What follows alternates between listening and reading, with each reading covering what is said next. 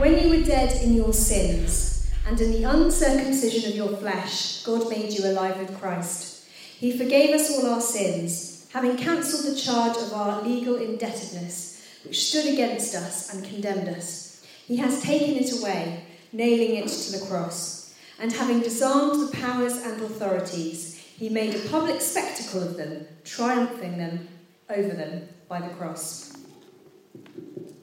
Amen. Is this on? On, hang on. Should I switch? Oh no, okay. Great.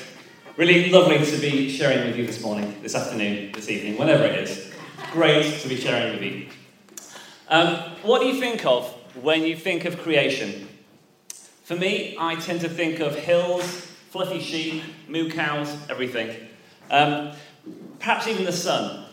But my idea of creation is a bit on the small side.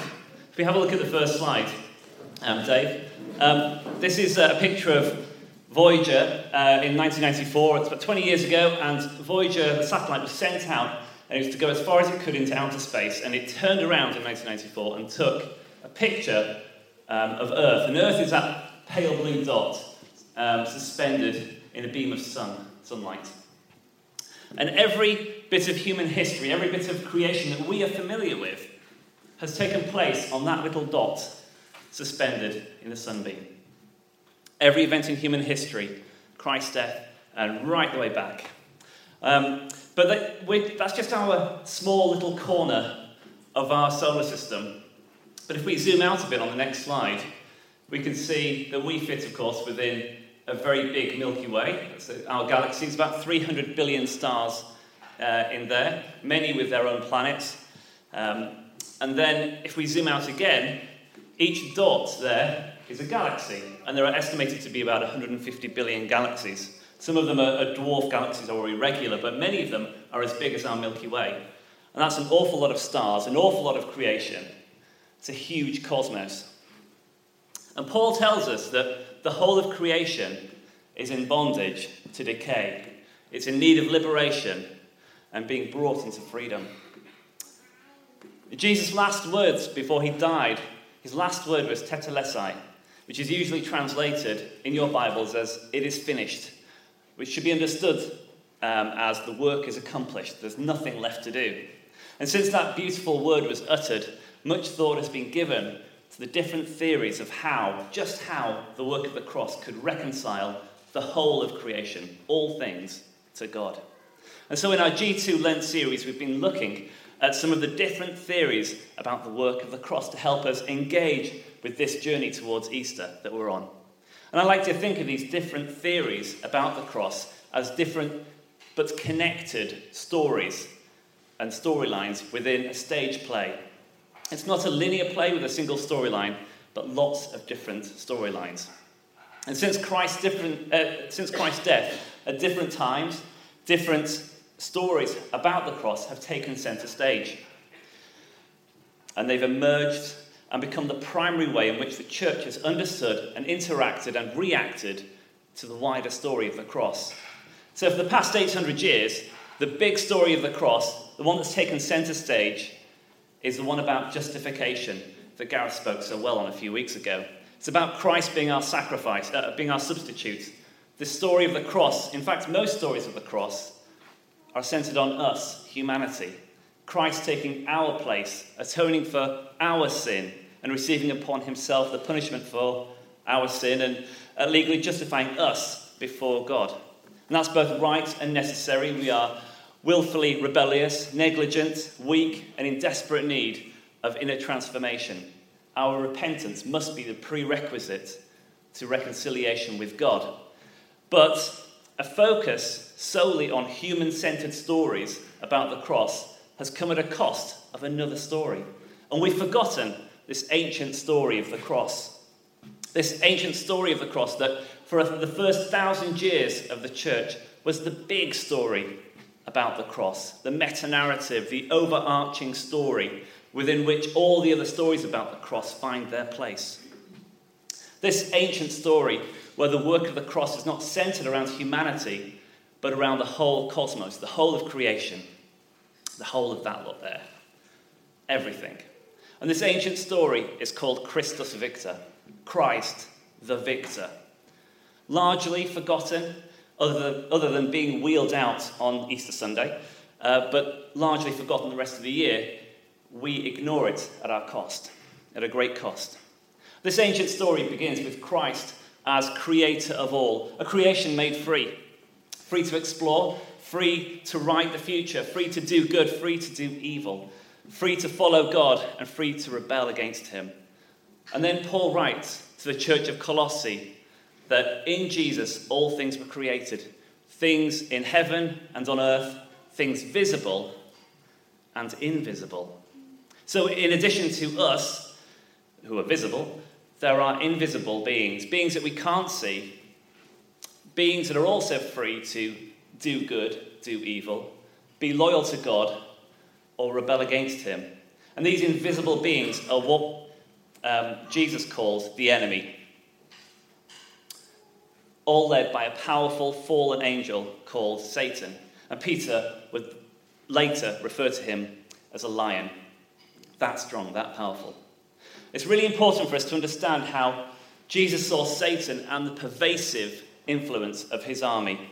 When Jesus talks about Satan and his army, he's not accommodating a first century marginal piece of Palestinian thought that the culture just happened to embrace because of its Roman occupation as some kind of metaphorical uh, projection of humanity's own evil actions. Nothing like that. Rather, this is the underlying force behind everything Jesus says and does. It comes clear so clear, comes through so clearly.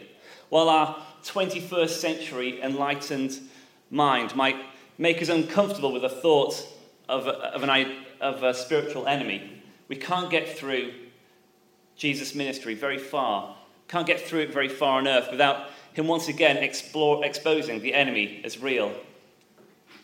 Either through casting out a demon or speaking directly to the enemy or rebuking him.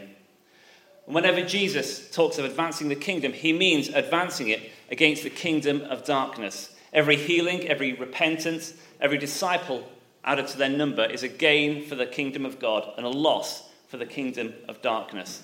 A little later, Paul would write in Colossians 1:13, "The Father has rescued us from the dominion of darkness and brought us into the kingdom of the Son he loves." That's two very clear opposing kingdoms.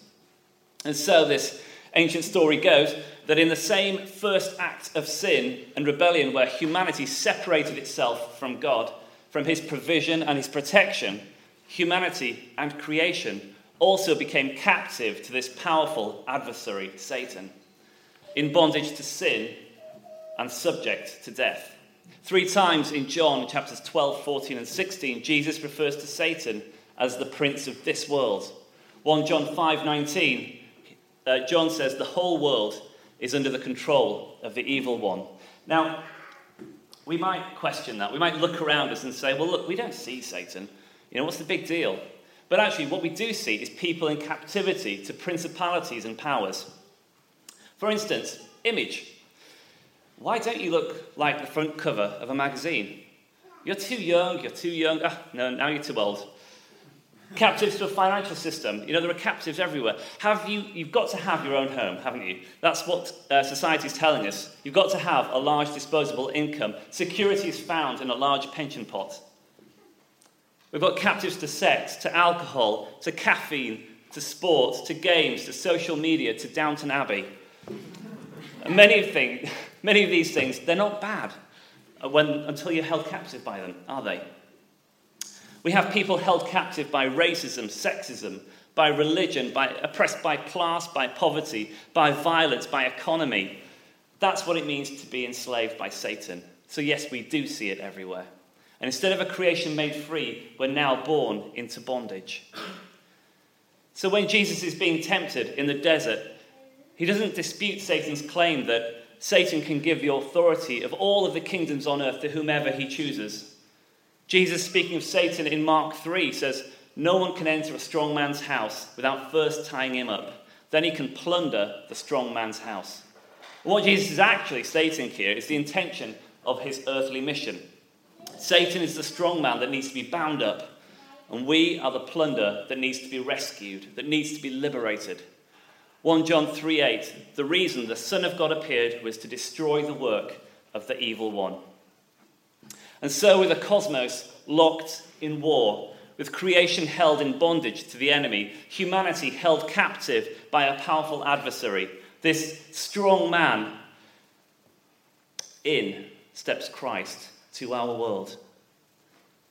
First, Jesus demonstrates the mission of God through his earthly ministry, showing the world what was to come through the cross. He would free out free people in bondage to sickness by healing them, release those enslaved to sin by forgiving them, cast out the enemy through exorcism, proved he could conquer death by bringing people back from the dead, affirming the outcasts and those oppressed by society. His ministry demonstrated the victory that the cross would bring. And then Jesus turned to Jerusalem and to the very climax of his mission. Now, at this point, the ancient story begins to speculate about the precise mechanics of the cross. And it goes like this um, God offers Jesus death as payment in exchange for humanity's release. And since hurting God was always Satan's aim, uh, Christ's death then was a prize that he couldn't turn down. So he eagerly accepted it. But the devil hadn't realized that death couldn't hold a sinless person, as Jesus was. And having given up his captive hold on humanity, Satan was left empty handed. And this outworking of the story is called the ransom view. And it's exactly the storyline for The Lion, the Witch, and the Wardrobe. You, has anybody seen The Lion, the Witch, and the Wardrobe? That's most people. If you haven't, it's great. Great allegory. I know people who've read it and didn't realize it was an allegory of Jesus, which I think is fantastic because now they can go back and read it and uh, read it as an allegory. It's fantastic. But in C.S. Lewis's allegory, uh, Edward, one of the children, uh, his death is demanded by the White Witch for his betrayal of his family. And Aslan, the lion, parleys with the witch and offers his own life in exchange for Edward's, which, as she's Aslan's enemy uh, and wants to be rid of the lion forever, she accepts. And Edward is rescued, and Aslan gives up his life on the stone table. But he's rescued the next day, uh, resurrected the next day, sorry. Aslan explains that a willing victim who had committed, committed no treachery would force death to work backwards. The White Witch has the death, um, the White Witch is left with neither Edward nor, nor Aslan. This mythic imagery, then, um, and this speculation of the mechanics of the cross uh, is why this great story of triumph became relegated and, and ignored for 800 years, except on Easter Sunday. But the past century, it's seen this kind of revival as a central story because of its core because at its core it's entirely biblical, and we see it right through the New Testament. And the core of the ancient story is this that on the cross, Christ won the decisive battle in this cosmic war. The cross was the decisive victory over sin, the decisive victory over death, and the decisive victory over Satan. It was the moment in the cosmic war that decided everything because it was the moment of the war that when the war was won. It was the moment of the war when the whole cosmos, the war of the whole cosmos, was won. Satan was a mortally wounded enemy, a defeated foe, and the strong man was finally bound, and freedom for us captives was won. Humanity was now free to walk away from the enemy. So the freedom was won. But so many people resist walking into this new life. I was reading Neil Anderson. He's written some great books, profound effect on me when I was younger. And, um, and he was telling the story that there were many slaves working on the plantations in the US. And, and when they were freed um, at the end of the Civil War a couple of hundred years ago, um, they heard that they were free, but they just carried on. They just couldn't leave. They carried on doing what they, they'd always done for their masters and, and living in captivity because they didn't actually have another way of living. Amazing. So then teachers from the north came down and set up schools to educate the children of these slaves. And uh, from this book in 1936, and a series of interviews um, from the grandchildren of people who were in slavery, he says the slaves had been taught that their brain was inferior to the whites who owned them. And for this reason, many parents refused to send their children to school, thinking it a waste of time that too much learning might cause some injury to the brain of their supposedly weak minded children. so imprinted on their mind that they were inferior, so impressed upon them that they were incapable of life outside of being enslaved, that though they had been freed, they would continue to live as though they were captives. And many couldn't face leaving their masters. And it's a story repeated in many abusive relationships today. We see it with the Israelites and the Egyptians. Exactly the same relationship. Egypt supplied some food, some housing, perhaps even a few little comforts. And Egypt met those essential needs. But in return, they held the Israelites captive and held them as slaves.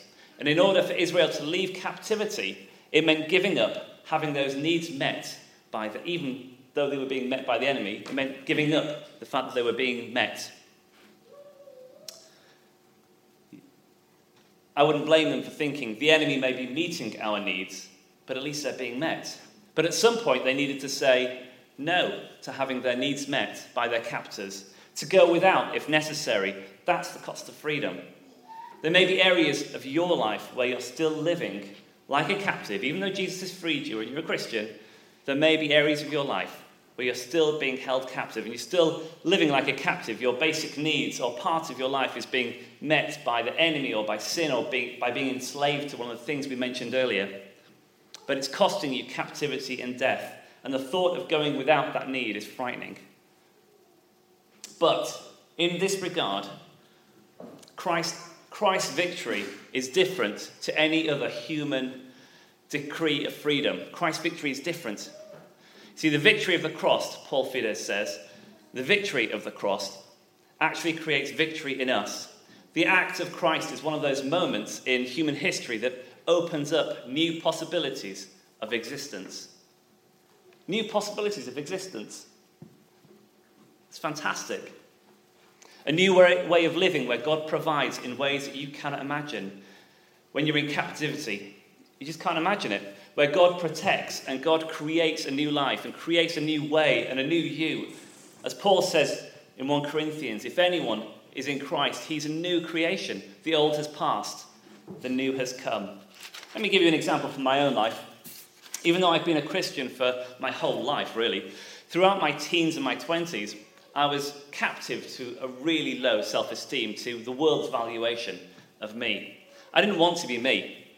I continued to tell myself how much of a loser I was complete failure, no value, unlovable nothing. That was my identity. I just accepted it. I was a captive, but I didn't know it. And when I reached my 20s, I moved to a huge church and began dif- dating different girls. But it wasn't about seeking a healthy relationship, rather, it was about meeting that need to be valued. You know, if you date me, then I must be worth something. That kind of messed up idea. And after my seventh two week relationship in two years, I figured something wasn't quite right. Poor girls. I'm so sorry. You know. and over a period of 18 months, God totally rebuilt my value system and how I saw myself. The victory of the cross was central to this. To return to the ancient story, Jesus was the king's ransom paid for my soul. He exchanged my valuation of myself for his valuation of me. And I kept reminding myself if I am nothing, then Christ died for nothing. Without the cross, I couldn't say that. I'd still be where I was, but Christ's victory became my victory. And then God showed me that I was his handiwork, his work of art. And we moved on. And two years into that process, it was a long process, I was stood on a beach saying, All right, Lord, um, at what point do I need to look at dating again? Um, and the sense I got from God was, not yet, because I don't want to share you with anyone else yet. That's a fantastic thing for the Lord to say to me. And I was at complete peace with it. There was no sense of about it. Complete peace. But I want you to understand what was going on there. I'd been freed from captivity, uh, freed from Satan's captivity when I was, became a Christian, in principle. But I took on that captivity in that area of my life as I grew up. And the principalities and powers ensured that I took on the world's views, view of me, the enemy's view, the enemy's, um, what the enemy wanted me to think of myself, as so many people do. And so, despite being freed, I was living as a captive. And one of the challenges I think God's bringing to us today is that for many of us, there are areas of our lives where we are still living as captives in need of liberation, despite the fact that God has already liberated us. Areas where we might be aware that something isn't right, but we've got no idea of what a particularly difficult area of life could look like if God was to walk us out of that captivity. No idea of, of what it could look like, no idea of what possibilities God might create. Just can't see it. But that's, God, that's who God is. He creates ex nihilo, He creates out of nothing. He creates possibilities out of nothing. He creates a way where there was no way before. And because of his victory on the cross, we can walk into those newly created possibilities and we create them with God. That's the power. That's what he does. And Jesus wants his victory to be our victory in every area of life. He is willing. Are you? And if that's you, then we're going to respond later and you need to come forward for prayer.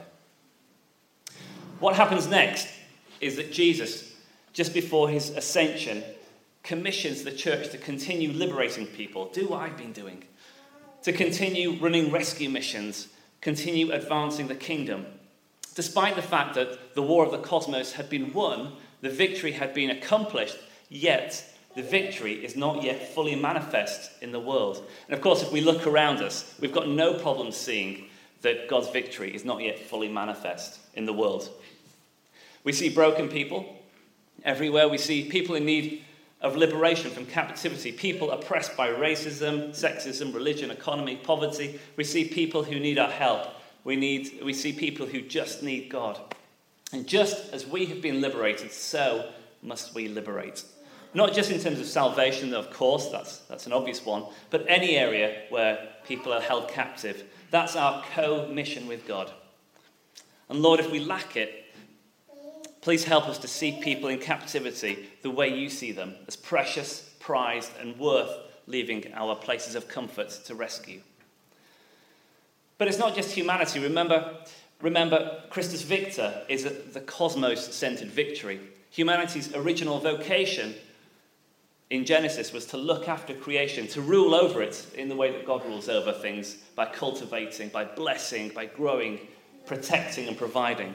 So there's work to do in liberating creation from, from evil too. But let's get back to the story. There's this promise in there of success and resistance. Matthew 16 18, Jesus says, I will build my church, success, and the gates of hell will not overcome it, resistance. Now, it's important to understand the resistance that we face. No known battle in the history of wars uh, has, has any offensive uh, army armed themselves with gates or picket fences or trees. It just hasn't happened. It doesn't happen. It's a crazy idea because gates are a defensive fortification, they are about resistance. The gates of hell will not prevail against Christ building his church. So we have this end point over here where Christ returns, every knee bows, the church is built, and finally there's no one held in captivity to Satan or his principalities. There'll be no sickness, no oppression, no poverty, no Facebook, no, Facebook, no X Factor. And the whole of creation is fully and finally reconciled to Christ. Death is not only defeated but is no more.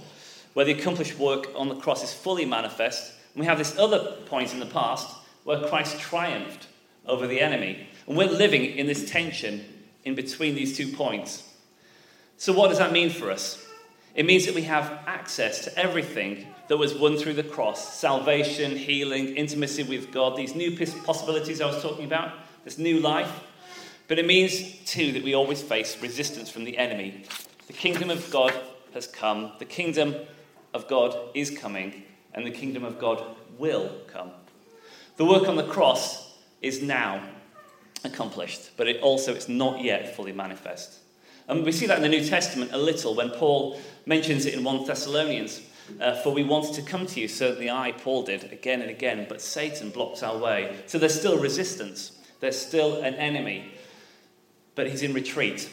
And the best way I've come across of explaining this and understanding this comes from um, a guy called Oscar Cullmann in his book Christ in Time. And Cullmann likens Christ, Christ's defensive, uh, decisive victory on the cross to D Day in World War II. I know Ben Doolan mentioned this um, three months ago, but it was it's kind of in passing. I thought it would be good to kind of revisit it a little. And it goes a bit like this. In 1944, the Germans, this is World War II, the German forces occupied mainland Europe. They had that uh, concrete wall, the Iron Wall, um, across the whole of mainland Europe. The Allies had no foothold. And then on June the 6th, 1944, 156,000 Allies landed at Normandy against just 10,000 troops, German troops, and broke through those enemy lines. D Day, the decisive battle of World War II, was won. Victory was assured, but the battle, of course, wasn't over. The European part of the war didn't end until VE Day, Victory in Europe Day. And VE Day was the day that uh, the Allies ac- accepted the unconditional surrender of Germany 11 months after D Day. And the thing to remember about this is that more European active service personnel lost their lives in the 11 months between D Day and VE Day than the rest of the war put together. From D Day onwards, the, as the Allies advanced towards Berlin, the casualties were high, the resistance against the advance was strong. The Germans didn't just roll out the carpet. And even though the Germans knew quickly that they had lost the decisive battle, they naturally resisted. The enemy would retreat and fortify repeatedly, repeat and fortify, repeat and fortify, until the Allies arrived in Berlin to force surrender. So, if Christ's victory on the cross is D Day and Christ's return is VE Day, then we're, we're living in the tension between the two. We have this mortally wounded enemy, and the end is assured, but Satan and his army is not about to collapse, not about to surrender and roll out the red carpet for our rescue missions. So it means that as we pray, we have to expect resistance, fierce resistance, and prayer and waiting is the norm. We have to persevere, as John says, uh, sorry, Jesus says in John 16:33, "In this world you'll have trouble, but take heart, I have overcome the world." We see this again in Daniel 10, um, another um, scriptural example, which I find incredibly helpful personally. Um, Daniel has this revelation where he prays for three weeks for an explanation, um, which he receives in a vision. Three weeks of prayer just for an answer, just for an, an explanation to his question of, Lord, what did you mean? We give up really easily. Daniel 10, verse 12. Do not be afraid, Daniel. This is the angel speaking after three weeks of prayer. Since the first day that you set your mind to gain understanding and to humble yourself before your God, your words were heard, and I have come in response to them. But, but the prince of the Persian kingdom, that's a demon, resisted me 21 days. And then Michael, one of the chief princes, who's an angel, came to help me because I was detained there with the king of Persia. Now I've come to explain to you what will happen to your people in the future. So, do you see what happens there? There's prayer, an immediate angelic response is released. Then there's resistance, so perseverance in prayer is required. And eventually, he gets through and delivers the mes- message. And that's just three weeks of prayer, perseverance for an answer to prayer, to an answer to an explanation. And the things we're asking for could cause some real problems for the enemy. People to be saved, healing, provision, mighty things. Do we persevere in our prayers for three weeks? I hope so. But I know that I give up really easily. Heidi Baker, uh, she leads a ministry in Mozambique called Iris Ministries, and she was given this prophecy that she would see blind people healed. So she prayed for every blind person that she met. And um, after the first few, nobody's eyes were restored. And so she prayed again for more and more, and still nobody's eyes were restored, nobody was healed. And then, after praying for over 100 people, she, she estimates, that was the first time she saw her first healing. 100, praying for people 100 times um, for their sight to be restored. Modern life seems to disarm us, or is it the enemy, from, from persevering prayers. We want instant results. And if we don't see instant results, we just give up. We're not built for perseverance, but we have to be if we're going to operate in this war. If it were me, I would probably have prayed for a few people and then started to doubt the prophecy. But we've got to, we've got to press in. And of course, it means this, this kind of resistance and perseverance model also means that there are going to be battles, there are going to be battles where we don't see the miracle that we're asking for here on earth. We will see it eventually because the cross uh, is eternal, but um, we might not see it here on earth. That while the eternal victory is won, many people on earth are on very short timelines to receive their miracle. I'm sure we all know people who we've prayed for, but they haven't got better and then they've died. Um, we know that God's heart is to heal, and how, how we understand that kind of circumstance where we've prayed for somebody to be healed and yet they've died is very, very important because it affects how we see God and what we think of God and what we believe of Him and our relationship with Him. We know that God's heart is to heal because in the Gospels, everyone who asked Jesus to heal them was healed. So that's God's heart on the matter. Yeah? Jesus is God revealed. Or in the latest social media craze, Jesus is God's selfie. I think, I think it's a great way of remind, reminding yourself. And Jesus didn't go around asking God the Father to stop making people sick. God doesn't hand out sicknesses. But rather, our God, who is revealed through Jesus, treated sickness like the enemy, like an expression of the enemy. So don't ever doubt that your Father wants you well, but instead expect a huge amount of resistance from the enemy. See, I've prayed for hundreds and hundreds of people to be healed, I think. Lots anyway. And I've seen two healings, two definite healings. And I could focus on that as a percentage, or the number of people not healed, or just give up on prayer. Um, and just think, what's the point? Although, to be fair, there's probably been, only been a handful of people where I've persevered for months and months and months. But what's amazing is that anybody was healed at all. It's phenomenal that people are healed. If we just see one miracle, it's phenomenal. We need to see every miracle, small or large, healing or provision, anything, as a signpost of the kingdom to come. This is what's on its way. It's coming soon. This is what we leave earth and go to. The enemy will do anything to, to help you forget or to make you forget your victories in order to focus on the times when it seems that nothing changed. And this is the second thing that I think the Lord wants us to respond to today. That as I was preparing, I really felt God's heart on this. That there are people here at G2 that feel hurt and angry, that they've persevered in prayer, that they've pressed in and they've kept going in prayer, and they haven't seen any change. And perhaps unconsciously, that hurt and anger has created some distance between you and God. And you're starting to wonder whether God ignores your prayers he seems to hear his favourite kids, but not me. And we begin to doubt whether God even cares. And while this warfare motif is helpful, it still doesn't change the fact that you're hurt or you're sick, your friends are lost, and that you still can't see what God might be doing about it. Well, I think that God wants to minister to you in your disappointment, in your frustration, and in your pain. I want you to know that God weeps with you as your tears flow out of unanswered prayer. God weeps with you as your tears flow out from the hurt and the disappointment of unanswered prayer.